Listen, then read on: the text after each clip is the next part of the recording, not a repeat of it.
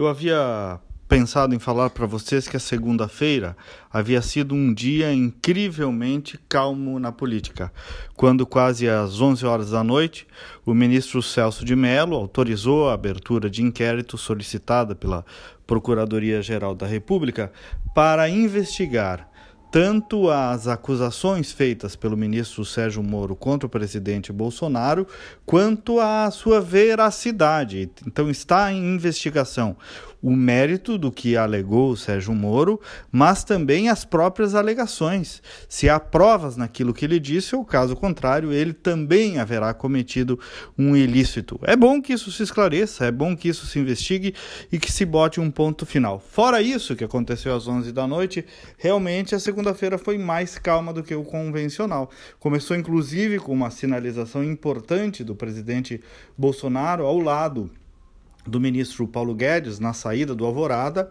onde ele dobrou a aposta no ministro Paulo Guedes como o condutor da economia do Brasil.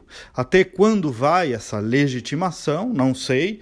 É, o governo tem, notadamente, uma inconstância em relação ao apoio a alguns de seus ministros, mas o fato é que foi uma sinalização importante, porque Guedes já fazia um trabalho relevante de recuperação da economia antes dessa crise toda uh, da pandemia do novo coronavírus. Então, Bolsonaro legitimou. Legitimou também Tereza Cristina, que é uma unanimidade no setor do agronegócio. A imprensa especulava sobre eventual demissão desses dois nomes. Um sinal importante.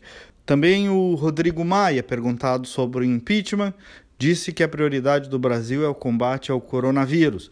A equipe econômica anunciou mais medidas de facilitação ao crédito para as pessoas que estão precisando.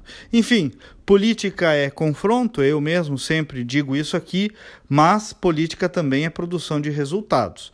Tomara que as coisas se alinhem e que os resultados voltem a aparecer. O Brasil todo precisa disso, para além da disputa política, que essa vai continuar e faz parte do jogo. Bom dia e até amanhã.